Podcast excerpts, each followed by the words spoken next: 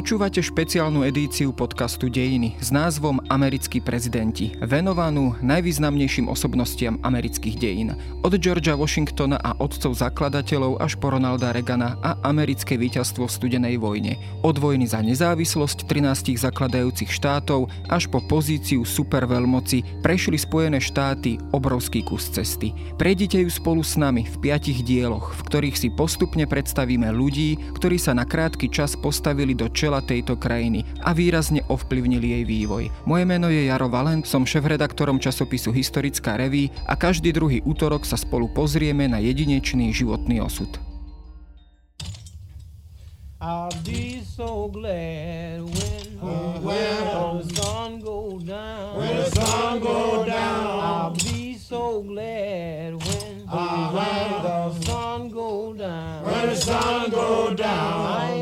Spojených štátoch a na celom území podliehajúcich ich jurisdikcií je zakázané otroctvo a nevoľníctvo, pokiaľ nejde o výkon trestu za spáchaný a riadne dokázaný zločin. Tak znie 13. dodatok Ústavy Spojených štátov amerických, prijatý v roku 1865. Napriek svojej stručnosti a strohej formulácii bol tento dodatok výsledkom dlhého boja a osobného príbehu človeka, ktorý ovplyvnil americký národ ako málo kto. Abraham Lincoln bol mužom v správnej chvíli na správnom mieste a napriek tomu, že pochádzal z jednoduchých pomerov amerického stredozápadu, vypracoval sa nielen na najvyšší úrad v krajine, ale stal sa tiež autoritou, ktorú ani po viac ako 1,5 storočí nikto nespochybňuje. S povesťou outsidera, ktorý svoje vynikajúce vzdelanie nadobudol usilovným samoštúdiom, úspešnou právnickou praxou a svojimi mimoriadnými životnými skúsenosťami mohol Abraham Lincoln osloviť naozaj každého človeka v Amerike. Jeho politické prejavy sa stali senzáciou vo svojej dobe a napriek hlbokej kríze, ktorým Spojené štáty v polovici 19. storočia prechádzali, dokázal zmobilizovať podstatnú časť svojho národa k zásadnej verejnej i morálnej reforme.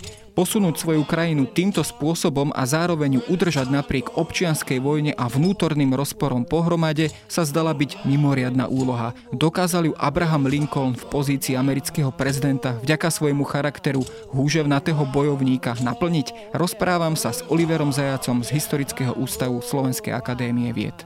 Oh, my Lord, yeah.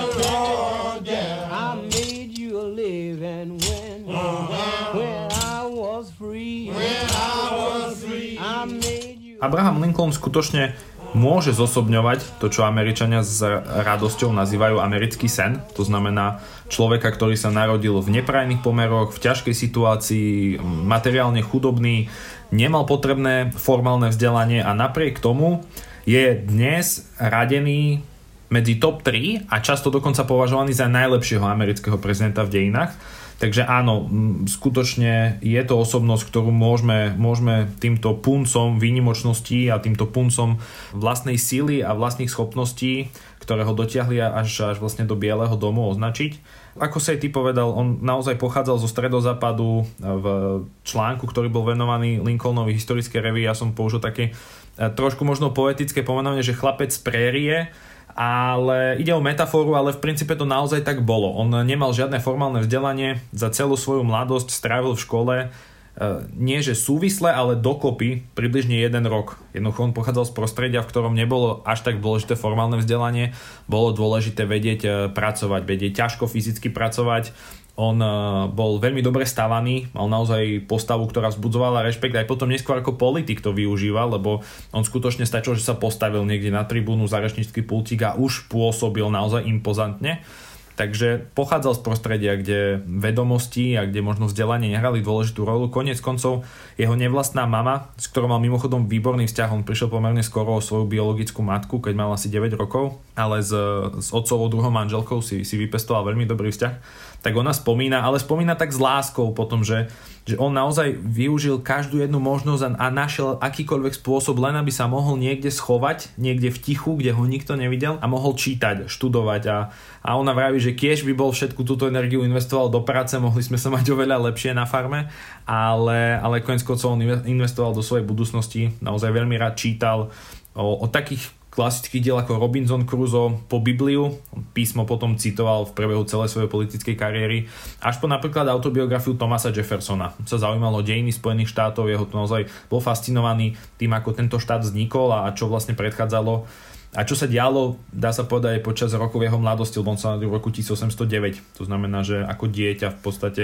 zažil tú vojnu 1812, aj keď si ju nemohol pamätať, lebo mal 3 roky a jednoducho zažil to formovanie Spojených štátov v prebehu svojich detských a mladých liet. Ty si spomenul Thomasa Jeffersona, e, ten na rozdiel od Lincolna pochádzal z úplne iného prostredia. Keď by sme si týchto dvoch ľudí, týchto dvoch mužov porovnali, Jefferson teda pochádzal z vysoko postavenej, dobre situovanej rodiny.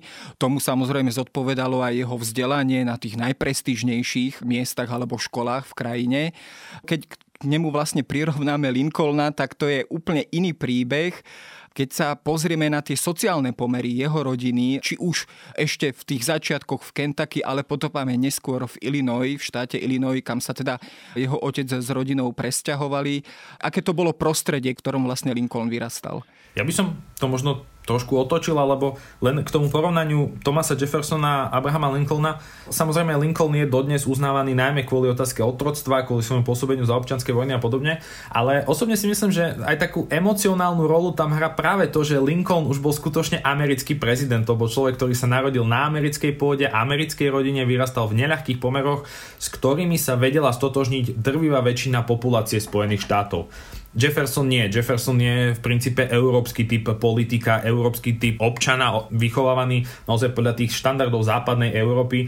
A konec koncov isté patrí o Georgeovi Washingtonovi a celá táto prvá generácia amerických patriotov, tí otcovia, zakladatelia, to sú svojím spôsobom ľudia, ktorí boli vychovaní, mohli by sme v úvodzovkách povedať po európsky, naozaj v tých európskych normách.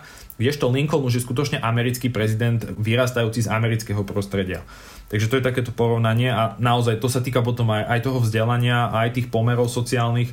Áno, Lincolnovci sa stiahovali niekoľkokrát, on sa narodil v štáte Kentucky, ale potom jeho otec prehral súdny spor o nejaké pozemky, boli tam nezrovnalosti.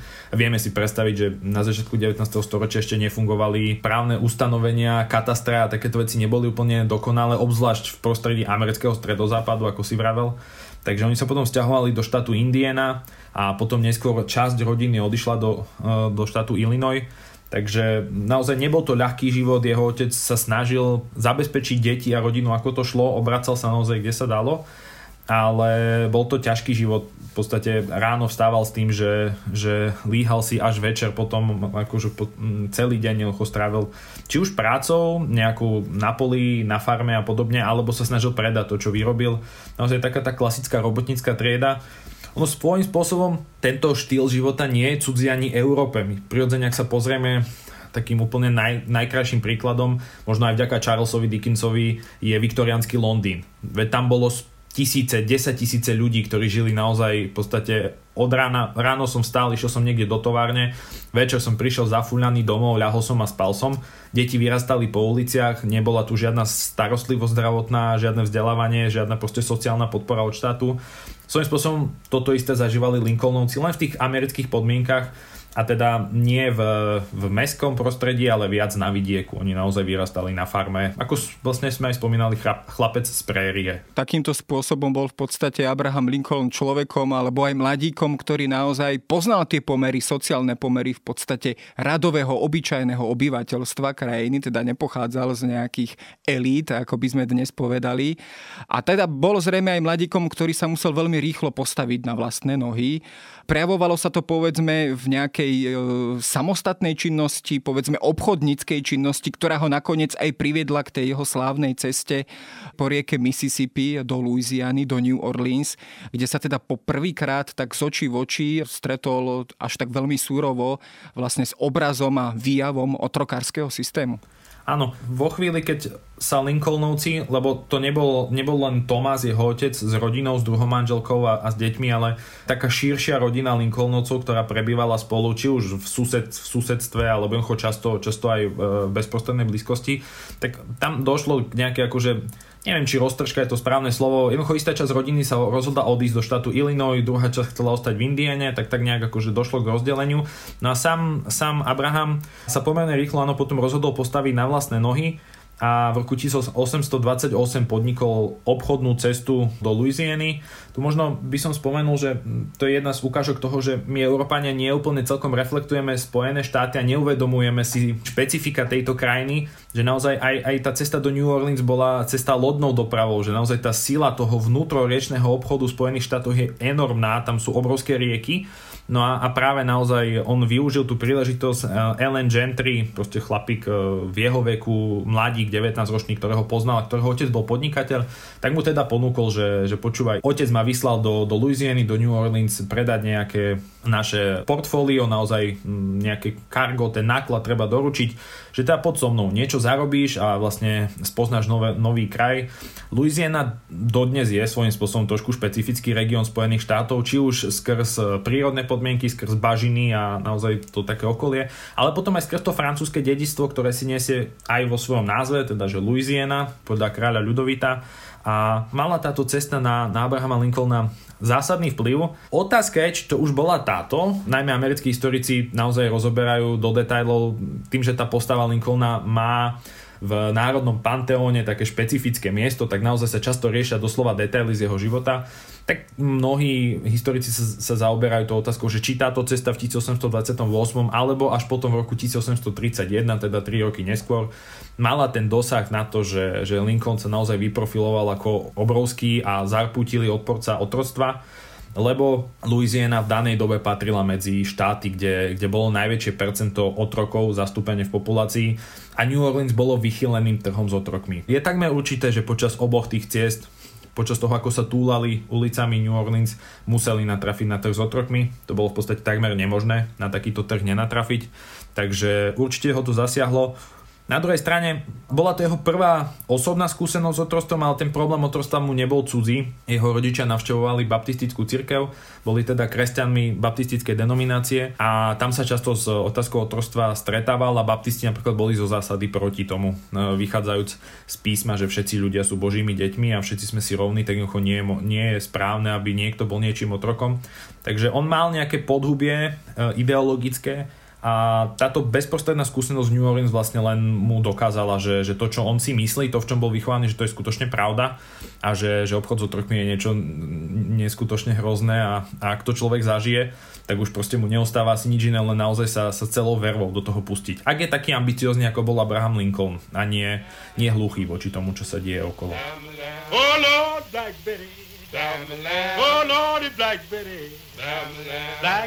oh. No ona sa táto cesta často tak e, možno v istej miere aj mytologizuje, čo samozrejme je prirodzené pri takejto osobnosti, takéhoto rangu, ako bol Abraham Lincoln. Ale napriek tomu teda často sa spomína teda, že to bol pre neho šok, hej, niečo takéto vidieť, povedzme byť účastným na trhu s otrokmi, kde sa teda rozdeľovali celé rodiny. Bol to povedzme aj prirodzený dôsledok toho, že predsa len bol veľký rozdiel, aj mentálny, kultúrny rozdiel medzi tým severom a juhom v tedajších Spojených štátoch amerických.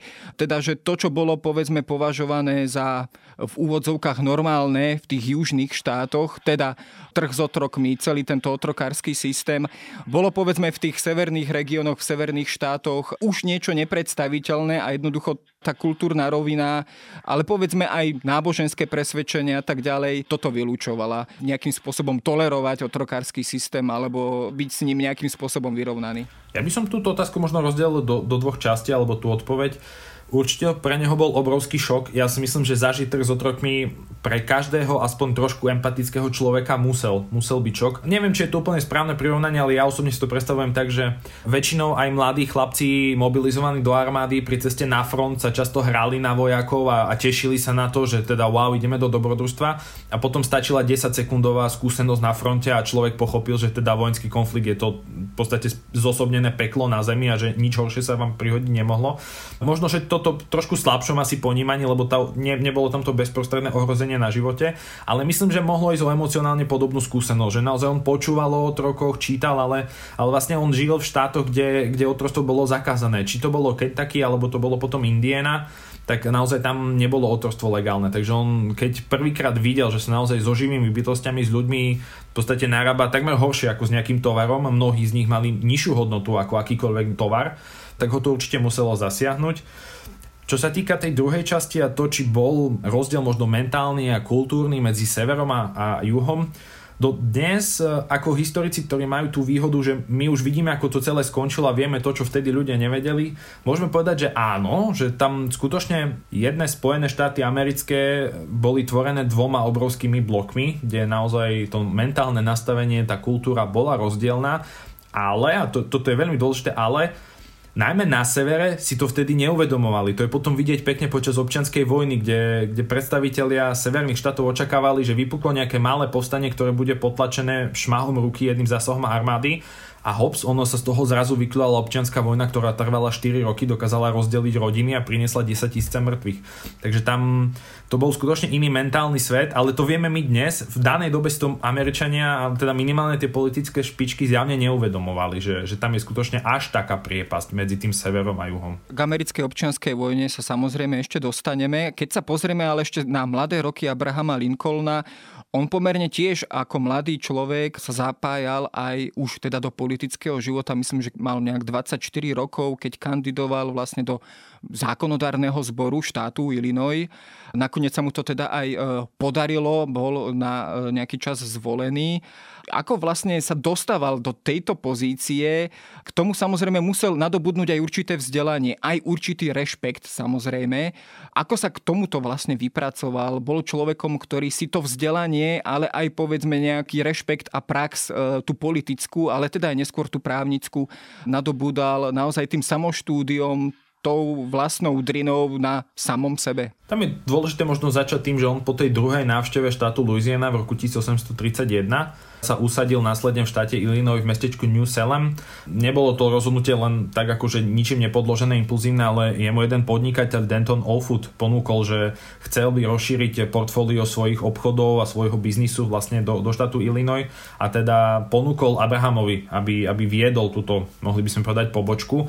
Ona pomerne rýchlo, rýchlo skrachovala, myslím, že zhruba dva roky fungoval ten Allfoodov obchod v New Saleme, ale Lincolnovi sa tam tak zapáčilo, že tam ostal žiť No a práve tam následne začal zbierať prvé skúsenosti, ako sa aj správne povedal, ako 24-ročný sa vlastne stal členom dolnej komory Illinoiského zákonodárneho zboru.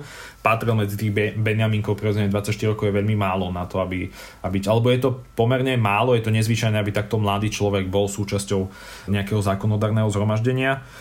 A čo sa týka jeho vzdelania a toho jeho schopností, tak áno, v jeho prípade skutočne platí po celý život, že to bol ten self-made man, že on sa vypracoval sám.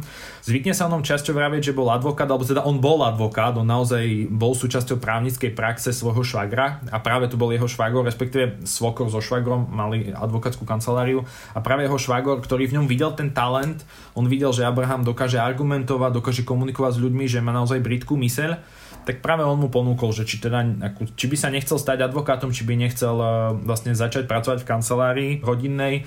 A je až neuveriteľné, že on sa vlastne bez akéhokoľvek formálneho vzdelania vypracoval na údajne najlepšieho advokáta v New Saleme. Aspoň takto ho označovali ľudia, neviem to, to zmerať, že či bol najlepším, ale mal tu povesť, že ak teda potrebujete riešiť nejaký problém, tak choďte za Abrahamom Lincolnom človek, ktorý nemal právnické vzdelanie, bol proste najlepším advokátom. Ja si myslím, že to je ilustrácia jeho schopností par excellence a tu asi ťažko niečo viac povedať. Ak, ak on toto dokázal sám sa takto vypracovať, tak to jednak svedčí mnoho o jeho talentoch, že on mal nadanie darmo, akože tvrdá práca je jedna vec, musel mať v sebe niečo, ale áno, tá žiadostivosť a tá jeho proste možno až buldočia povaha ísť si za svojim cieľom a dosiahnuť to, čo chce, tak eh, to je niečo, čo si, čo si zaslúži akože chvály ja nechcem teraz vyznieť ako jeho advokát, ale sú veci na historických hospodárstve, ktoré treba oceniť a v prípade Lincolna myslím, že práve táto jeho nepodajnosť osudu je niečo, čo je určite inšpiratívne. Táto jeho advokátska alebo teda právnická prax naozaj e,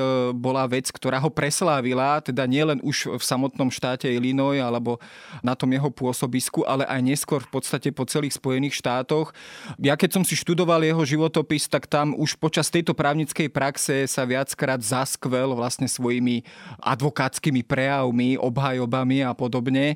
Tam už si vlastne trénoval tieto svoje retorické schopnosti. Boli to práve retorické schopnosti, ktoré ho aj posunuli do roviny veľmi úspešného politika.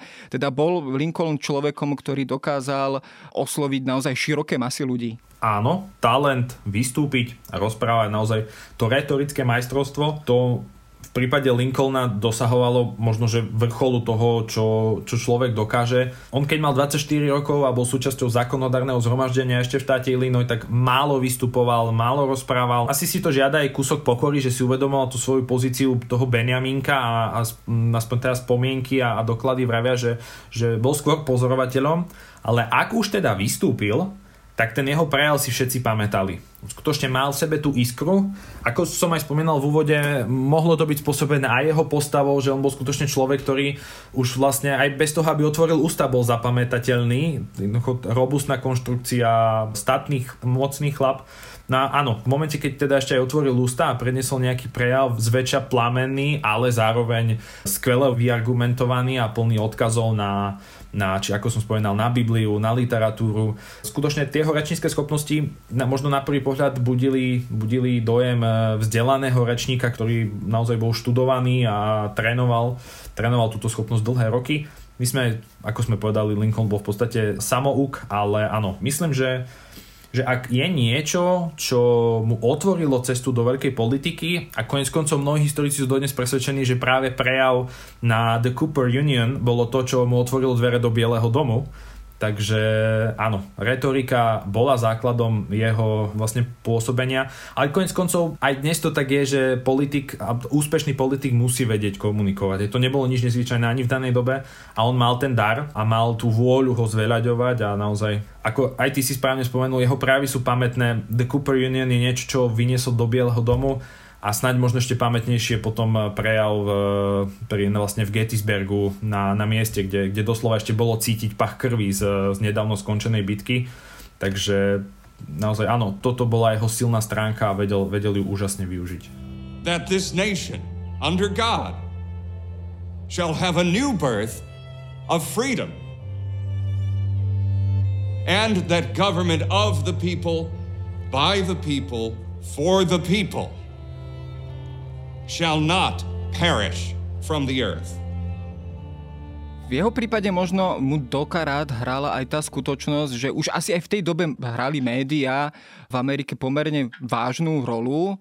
Samozrejme, často sa spomína práve taká tá jeho prvá veľká vážna kandidatúra do Senátu, do amerického Senátu, v ktorej síce neúspel za štát Illinois, bol zvolený jeho protikandidát, ale boli to práve, povedzme, tie noviny, médiá, ktoré z neho spravili tú hviezdu a spravili ho vážneho kandidáta do ďalších prezidentských volieb. Jednoducho natoľko očaril, povedzme, novinárov, píšucich ľudí, e, ktorí teda aj vytvárali v Amerike verejnú mienku práve svojimi retorickými schopnosťami, že práve aj vďaka tomuto sa posunul do, do takejto nádejnej politickej pozície konkrétne to, o čom hovoríš, to sú voľby v roku 1858 do Senátu, teda vlastne to miesto senátora za štát Illinois. Áno, tam došlo k jednej, k jednej úžasnej veci, úžasnej z pohľadu budúceho Lincolnovho pôsobenia, kde vlastne on sa so svojím protivníkom, s úradujúcim senátorom a predstaviteľom demokratickej strany Stephenom Douglasom dohodli, že pôjdu formátom verejných debat. Nebude mať každý svoj meeting, ale jednoducho stretnú sa niekoľkokrát v rôznych mestách a verejne budú si vymieňať názory, pôjdu do takéto príťažlivej diskusie a ono to, podľa mňa, ani oni sami nečakali, aký úspech to zožne. Tie debaty boli sledované a bolo to spôsobené aj tým, že nielen Lincoln, ale aj Douglas bol schopný rečník. Čiže naozaj tie debaty boli ostro sledované v prebehu. V podstate, tá, ak tá prvá debata bola možno trošku slabšie vnímaná tlačou, tak na tú druhú, tretiu a na tie ďalšie sa skutočne zbiehali novinári z, celých, z celého nielen štátu Illinois, ale aj z okolitých štátov a prenášali, v podstate citovali a, a často aj upravovali to, čo jednotliví rečníci povedali. To treba, treba uznať otvorene, že, že v danej dobe a vlastne ono to dodnes platí, obzvlášť možno v angloamerickom spôsobe žurnalistiky, že aj tí novinári mali svojich favoritov a, a nemuseli vyslovene klamať, stačí, že niečo vynechali z toho, čo, čo oponent povedal.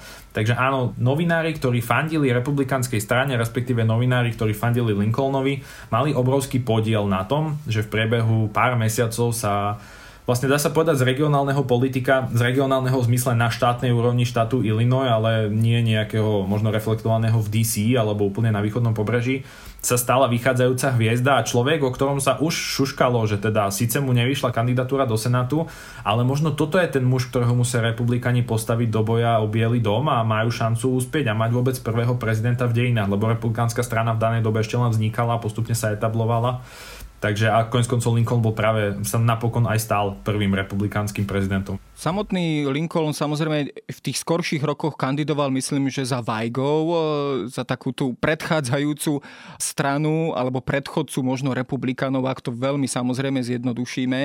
Ale keď sa pozrieme na samotný vznik republikánskej strany v Spojených štátoch amerických a porovnáme ju s vtedajšími demokratmi alebo demokratickou stranou, ktorá bola v tom čase dominantná v Amerike, tak ako by sme charakterizovali v tomto čase týchto republikánov, ktorí sa ešte len kreovali.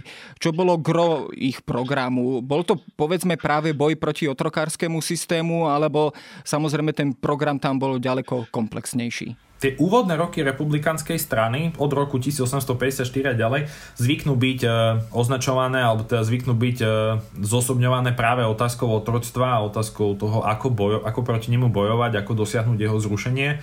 Ale tá strana Mala samozrejme o mnoho širšie portfólio, svojho, ten jej program bol o mnoho širší. A v podstate by sme mohli označiť republikánsku stranu v týchto 50., 60., 70. rokoch za, za takú stranu, ktorá je liberálna v otázke ekonomie, podporovala taký ten, to, čo sa zvykne označovať ako klasický liberalizmus, to znamená voľná ruka trhu, ekonomická sociálna modernizácia. Na druhej strane štát zohrával centrálnu úlohu z hľadiska dodržiavania práva a legislatívy ale naozaj čo sa týka nejakých trhových mechanizmov, tak tam to bol taký ten klasický ekonomický liberalizmus. Jednoducho nech sa presadia tí, ktorí na to majú a ktorí sa dokážu presadiť a nie je dôvod nejako obmedzovať šikovnosť ľudí.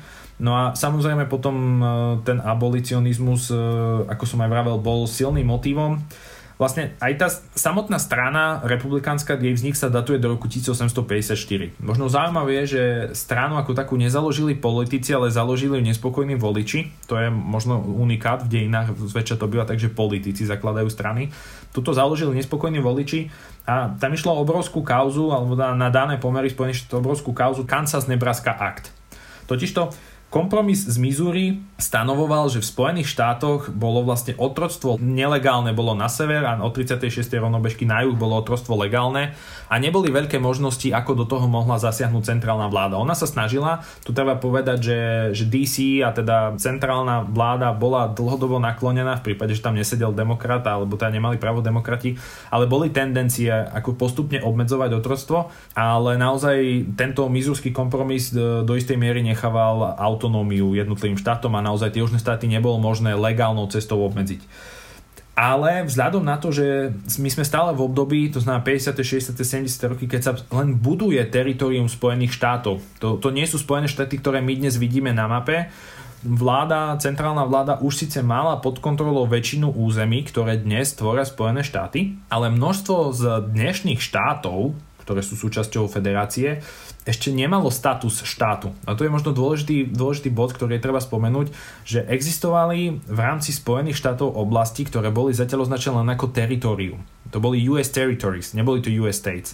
No a keď aj hovoríme o diskusii, že či zrušiť alebo nezrušiť otroctvo, tak a dokonca aj v Lincolnovom prípade, tak do veľkej miery, s výnimkou niektorých radikálnych predstaviteľov, hovoríme o otázke, že ako to bude v tých nových territories, keď sa stanú štátmi tu nie, otázka nestojí, že či ideme zrušiť otrostvo v južných štátoch. Nie, to sa legálne v danej dobe nedá. Jednoducho aj ústava Spojených štátov v tomto stojí na strane tých e, južanských e, otrokárov a jednoducho dáva im priestor robiť si na vlastnom teritoriu, čo uznajú, vo vlastných štátoch, čo uznajú za vhodné. Ale otázka je, že čo ďalej, lebo Spojené štáty sa postupne rozširujú na západ. A ako to teda bude? Bude platiť tento mizurský kompromis? On inak bol dosť nevýhodný pre, pre južanov a práve preto prišla v roku 1854 snaha tým Kansas Nebraska aktom zmení tú otázku, otočí ten prístup, až teda otrostvo bude legálne tam, kde si to lokálna vláda schváli, alebo tak, kde to bude lokálna vláda požadovať. To znamená, nechajme mi autoritu na jednotlivých štátnych zákonodárnych orgánoch. To bola zrejme ale výrazná hrozba, predovšetkým pre tie štáty severu, pretože tam asi zrejme teda hrozilo, že všetky tie západné ter- teritória toho veľkého, ešte toho veľkého Oregonu, ktorý teda e, dobil alebo ovládol ešte ten jeden z predchádzajúcich prezidentov, prezidentov James Knox Polk, tak tam teda naozaj hrozilo, že sa takisto stanú otrokárskymi štátmi a vlastne tá prevaha tých otrokárskych štátov bude výrazná nad tými, nazvime to, slobodnými štátmi. V čom bol možno aj ten taký kľúčový problém tohto otrokárskeho systému? Bol aj povedzme v tej ekonomickej stránke, keď si to porovnáme, že keď jednoducho tie rôzne manufaktúry, fabriky, ktoré fungovali na severe, na samozrejme slobodnej pracovnej sile, by v podstate nemohli konkurovať nejakým južným podnikom a, a farmárom, ktorí jednoducho fungovali s otrockou, neplatenou silou. Bolo to problém aj samotnej ekonomiky, samotnej ekonomie tej krajiny, ktorá jednoducho by týmto spôsobom nemohla ďalej fungovať? Tento ekonomický determinizmus býva častým narratívom, zvykne sa to prezentovať zvlášť teda v európskej, alebo teda možno v literatúre, ktorá je dostupná u nás. Ja sám si pamätám, že som sa to niekde na strednej škole ešte takto učil, že to sú tí zlí otrokári, plantážnici z juhu a tí industriálni podnikatelia, ktorí jednoducho zo severu tlačia alebo presadzujú taký ten nový, možno kapitalistické, takéto nové kapitalistické poňatie ekonomiky. Väčšina historikov už dnes tento ekonomický determinizmus odmieta, tej jeho najsurovejšej podobe. To znamená, je to skôr mýtus než realita, že ten juh bol naozaj takto zaostalý. V skutočnosti tá ekonomická sila oboch, oboch pólov nebola veľmi rozdielna. Áno, sever mal čiastočne návrh, ale, ale nie je to tak, že by sa ten juh nejak topil dlho. Nebolo to nejaký chudobný príbuzný, ktorého bolo nutné dotovať z centrálnej kasy len preto, aby, aby tie plantáže neskrachovali. To, to vôbec nie. Skôr tam bol naozaj otázka, ty si to pekne aj v tej, v tej tvojej otázke, ktorú si teraz položil, načrtol a povedal, že a vlastne problém otrostva má dve roviny. Jedna je tá ľudskoprávna, na ktorú napríklad aj Lincoln apeloval, a potom druhá bola tá mocenská, to znamená, že Spojené štáty sa naozaj rozširujú na západ a otázka je, aké Spojené štáty chceme budovať, respektíve kto v nich bude mať mocenskú prevahu. Ako náhle my zrušíme mizurský kompromis a bude môcť byť otrokárom každý, kto bude chcieť, tak bolo tu riziko toho, že sa väčšina Spojených štátov prikloní k otrokárskému systému, že väčšina južanské štáty získajú prevahu, alebo hovoríme južanské štáty, ešte tamto rozdelenie nie je, ale akože s ohľadom na to, čo sa bude diať ďalej, že tie južanské štáty dostanú prevahu a, a vlastne rozšíri sa, sa otrokársky systém ďalej. A to bol aj dôvod, prečo vznikli republikáni, ktorých sme spomínali, ako zabrani tomuto, to bol ten cieľ. Takže naozaj ani nie tak ekonomický determinizmus, skôr otázka, že aké budú ďalej Spojené štáty a čo chceme budovať. Tam prebiehal diskurs o tom, že ako pristúpiť k novým, novým teritoriám. Zhruba štyri nejaké veľké koncepcie vznikli. Lincoln obhajoval jednu z nich a, a tá Jefferson Davis napríklad, neskorší konfederačný prezident, bol tiež jedným veľkým obhajcom a proponentom jednej z týchto koncepcií prirodzene Davis sa snažil presadiť tú, ktorá favorizovala otrokársky princíp. Treba povedať, že popri týchto hraničných existovala aj stredná, stredná možnosť. Bola tu otázka, že nespravíme to tak, že nech si teda jednotlivé okrsky, jednotlivé štáty alebo na akýkoľvek akože regionálnej úrovni rozhodnú, že ako to teda chcú mať. No ale tak uh, napokon vieme, že, že beh dejín bol iný. No a z tohto pohľadu sa naozaj e, Abraham Lincoln zdá ako muž, ktorý prišiel, dá sa povedať, v poslednej chvíli, aby tento, povedzme, nešťastný trend zvrátil v prospech týchto slobodnejších alebo slobodných štátov severu. Bol to aj teda základ jeho volebného programu, teda už keď kandidoval e, za prezidenta Spojených štátov amerických.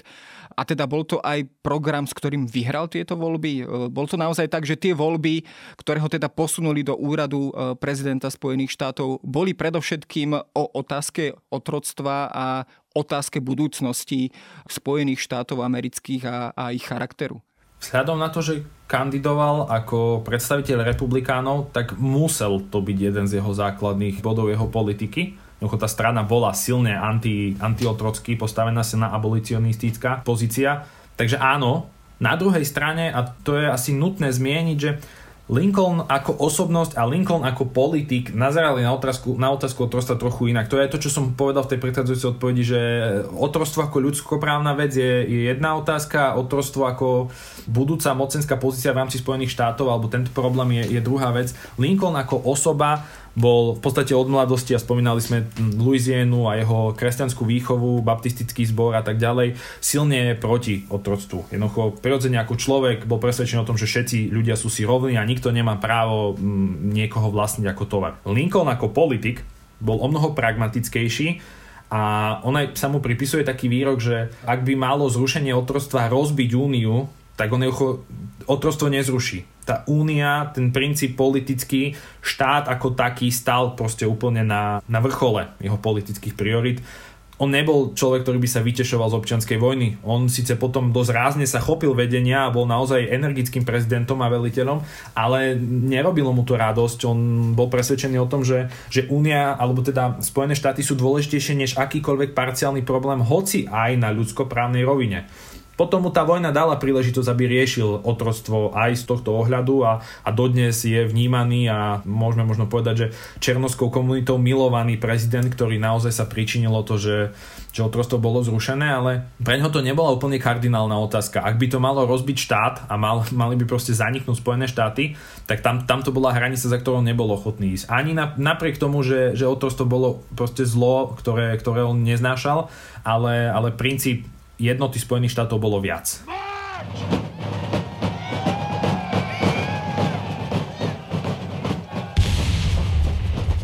Samotné zvolenie Abrahama Lincolna za prezidenta Spojených štátov v roku 1860 vlastne spustilo taký, dá sa povedať, domino efekt, Prvá vlastne z únie vystúpila, myslím, že Južná Karolína a hneď potom sa vlastne pridávali ďalšie a ďalšie e, južné štáty. Bol to, dá sa povedať, taký ten posledný bod, posledný moment e, práve zvolenia Abrahama Lincolna s tým jeho programom, s touto jeho retorikou, ktorá jednoducho vyprovokovala tie južné štáty k, takému radikálnemu riešeniu a teda vystúpeniu z únie a vytvorenia si teda toho takého nového konfederačného zväzku. Bol to bod politický bod, keď to takto nazveme, z ktorého už jednoducho nebol návrat cestou žiadneho kompromisu alebo vyjednávania. Jednoducho to zvolenie už bolo len výsledkom celého toho historického procesu rozdelenia toho severu a juhu. Myslím, že takto, ako si toto poslednou vetou povedal, tak je to plná pravda, ktorá sa dá podpísať. Eh, áno, už počas volieb, dokonca ešte aj pred kampaňou sa južné štáty vyhrážali, že ak sa stane prezidentom niekto, kto pôjde proti otrostvu, kto bude narúšať našu suverenitu, kto nám bude chcieť vnútiť z centrálnej pozície niečo, s čím my nesúhlasíme, my sme ochotní sa otrhnúť od únie a vytvoriť vlastný nejaký celok. A v podstate áno. Vlastne Lincoln nestihol ani nastúpiť do Bieleho domu a Južná Karolína už sa otrhla a potom ju nasledovali ďalšie štáty Mississippi, Florida, Alabama, Georgia, Louisiana, myslím, že Texas. Čiže skutočne to už bolo len vyústenie. Tam e, nemyslím si, že je nutné to dávať e, v úvodzovkách Lincolnovi za vinu. Kľudne by mohlo dôjsť k otrhnutiu aj za iných okolností, alebo teda mohlo to byť niečo iné, prečo by sa tie štáty boli otrhnúť. Tam e, bol ten spor dlhodobý tam možno len tak úplne že v krátkosti na okraj. Aj samotná otázka nacionalizmu a lojality voči, voči centrálnemu celku, teda voči Spojeným štátom ako takým, bola nesmierne diferencovaná v rámci jednotlivých štátov a teda opäť na tej, na tej osi sever a, a juh e, tie severné štáty boli, boli o mnoho viac, alebo teda aj obyvateľstvo a politické predstaviteľ boli o mnoho viac naklonení centrálnej vláde. Naozaj tam bola tá oddanosť v úvodzovkách Spojeným štátom. Na juhu bola oveľa silnejšia tá regionálna, regionálny patriotizmus, mohli by sme povedať lokal patriotizmus, to znamená, myslím, že Texas je úžasnou ukážkou toho, že my sme v prvom rade Texasania a potom sme až Američania, no a toto bolo akože príznačné pre všetky tie južné štáty, takže to bolo také pnutie, ktoré jednoducho hrniec, ktorý vykypel vo chvíli, keď sa Lincoln stal prezidentom, ale on by mohol vykypeť aj tak. To nie je jednoducho len to, že Lincoln sa stal prezidentom. Od prvého dňa v úrade tak Lincoln musel naozaj čeliť e, náročným úlohám, ako udržať úniu a ako teda viesť vojnu proti tomuto konfederačnému juhu. Ako povedzme zvládal a vyrovnával sa s touto úlohou, v podstate nikto vlastne v celých dejinách Spojených štátov, žiaden z prezidentov nebol pred takúto ťažkú úlohu v podstate postavený ako on.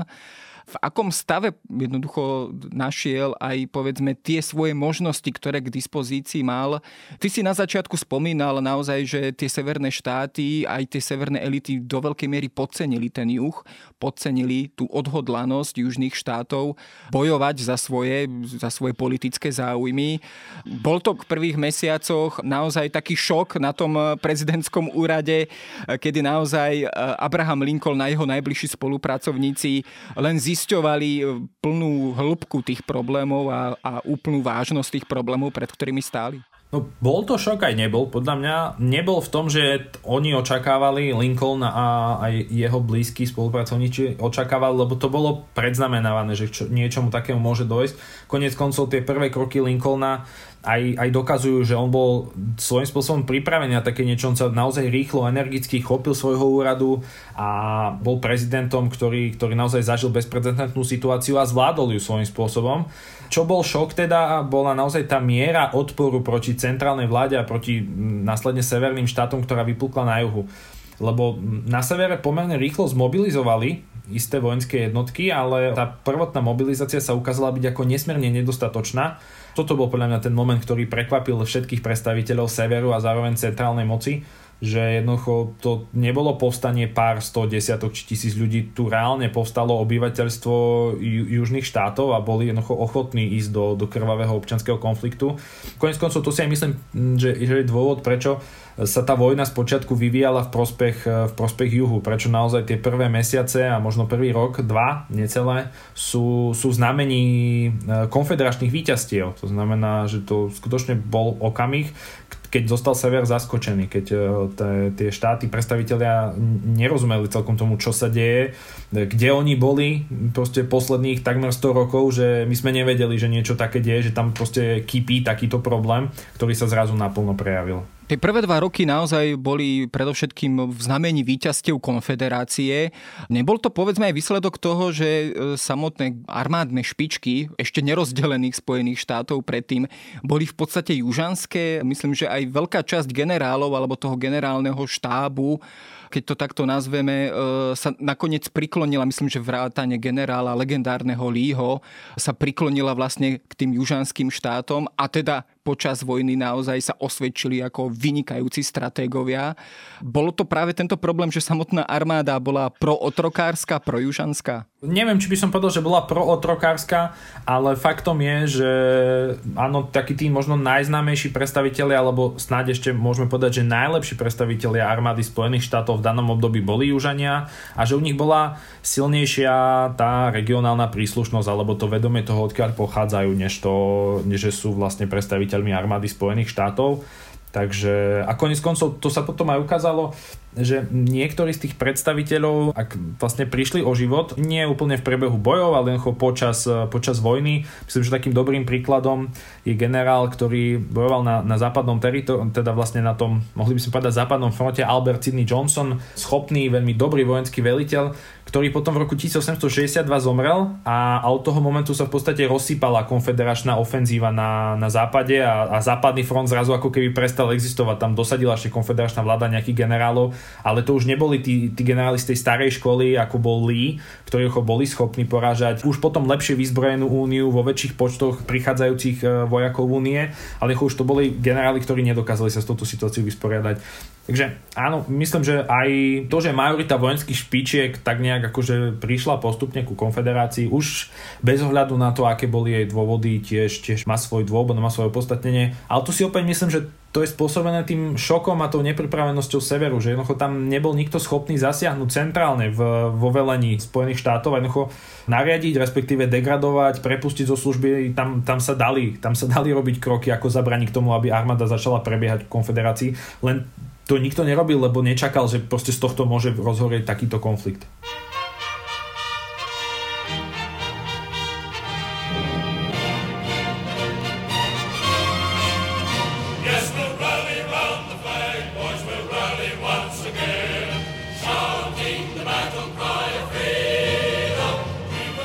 Došlo k určitému zvratu počas občianskej vojny, kedy sa predsa len e, tá iniciatíva, rozhodujúca iniciatíva začala tak preklápať na tú severnú stranu na tú unionistickú stranu. Čo k tomu najviac pomohlo? Často sa spomína predovšetkým Abrahamov slavný prejav a nakoniec aj prijatá proklamácia emancipácie otrokov.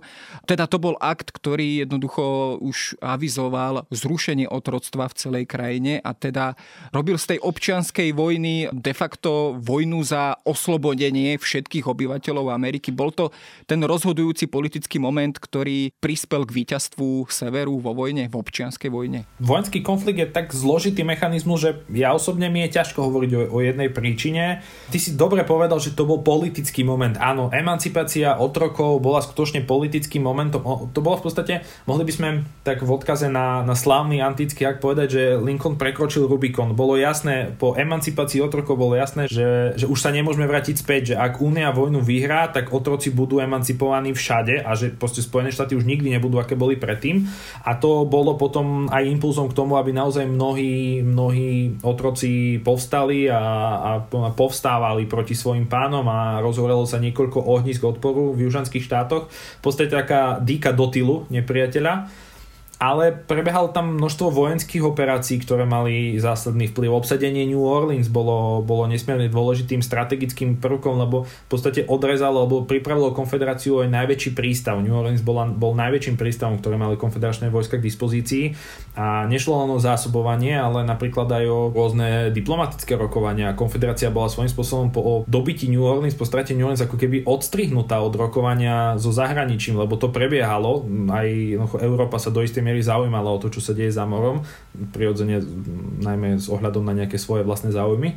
Takže tam aj tých vojenských momentov bolo mnoho, ale Áno, myslím, že aj, aj dodnes to býva interpretované, že práve emancipácia otrokov je tým mobilizačným momentom, kde sa jednak severné štáty, ale potom aj, aj tí samotní otroci, to otrocké obyvateľstvo necho pridalo na stranu a prišla tam najmä obrovská výpomoc, čo sa týka ľudských zdrojov. Zrazu sa ochotne pridávali afroameričania do, do armády a odpoveď na to už bola zodpovedaná. Tie prvé roky a prvé mesiace, prvé roky bol zaskočený sever, ktorému to trošku dlhšie trvalo, než sa zmobilizoval a než pochopil, čo všetko sa dá urobiť. No a jedným z týchto krokov bola práve emancipácia, ktorá mala určite zásadný vplyv, ale nepovedal by som, že bola jediná, to by sme príliš schematizovali vojenský konflikt, čo je zo svojej podstaty nesmierne zložitá vec. No, tu sa samozrejme takisto pripomína možno určitá ekonomická prevaha severu, povedzme ten industriálny potenciál, aj keď samozrejme to sa tiež dá problematizovať.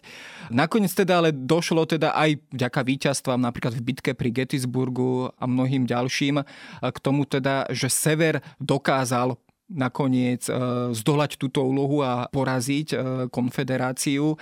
Zďaleka to ale nebola, dá sa povedať, úplne, že vyhratá pozícia pre prezidenta Lincolna.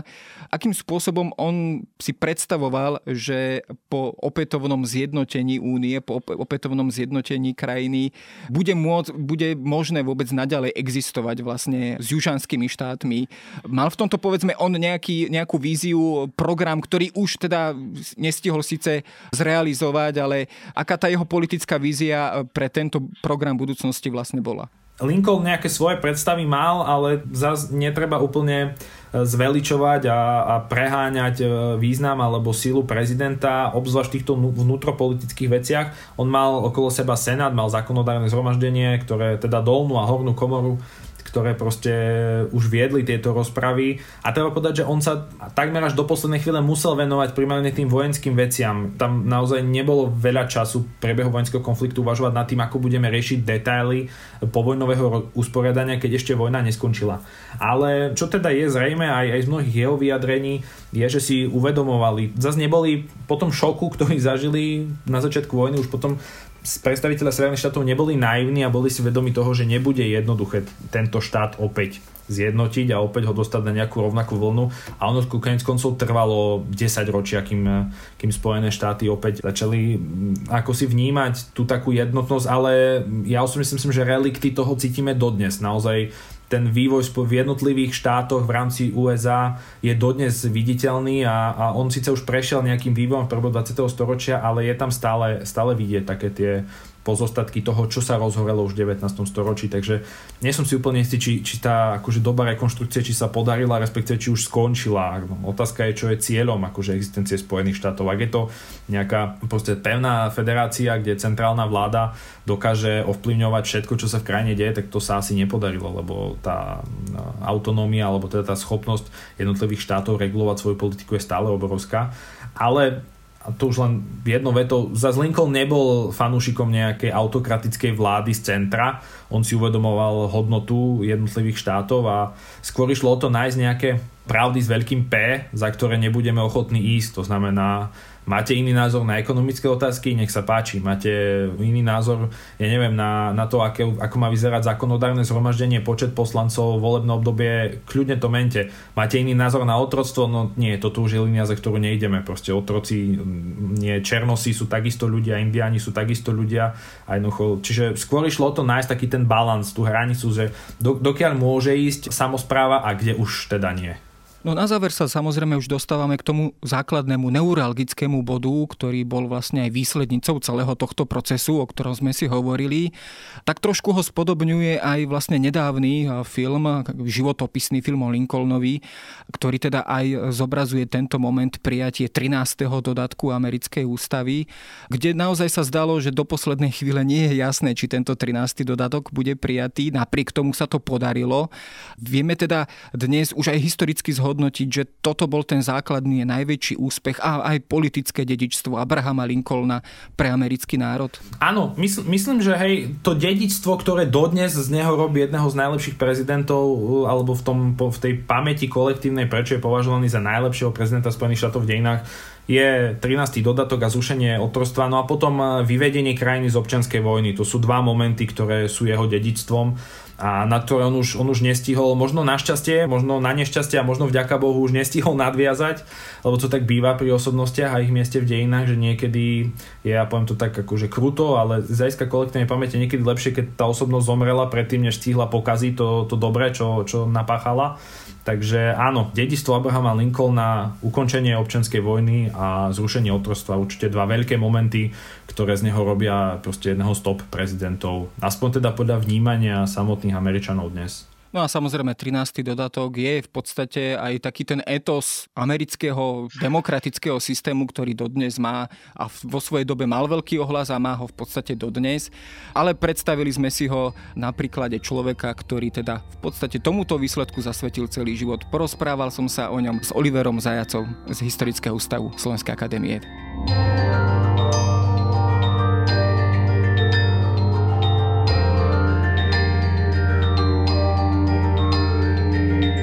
Počuli ste špeciálne vydanie podcastu Dejiny s názvom Americkí prezidenti. Mohli sme ho priniesť vďaka spolupráci a podpore Veľvyslanectva Spojených štátov amerických na Slovensku. Prihláste sa na jeho odoberanie vo vašej podcastovej aplikácii na platformách Apple Podcasty, Google Podcasty alebo v službe Spotify. Všetky diely nájdete aj na stránke sme.sk lomka dejiny alebo historickareví.com. Ak sa vám podcast páčil, môžete ho ohodnotiť. Ak nám chcete poslať poslať pripomienku, môžete sa pridať do podcastovej skupiny denníka Sme na Facebooku alebo poslať mail na adresu jaroslav.valent zavináč petitpress.sk. Ja som Jaro Valent a na výrobe tohto podcastu sa podielala aj Jana Maťková.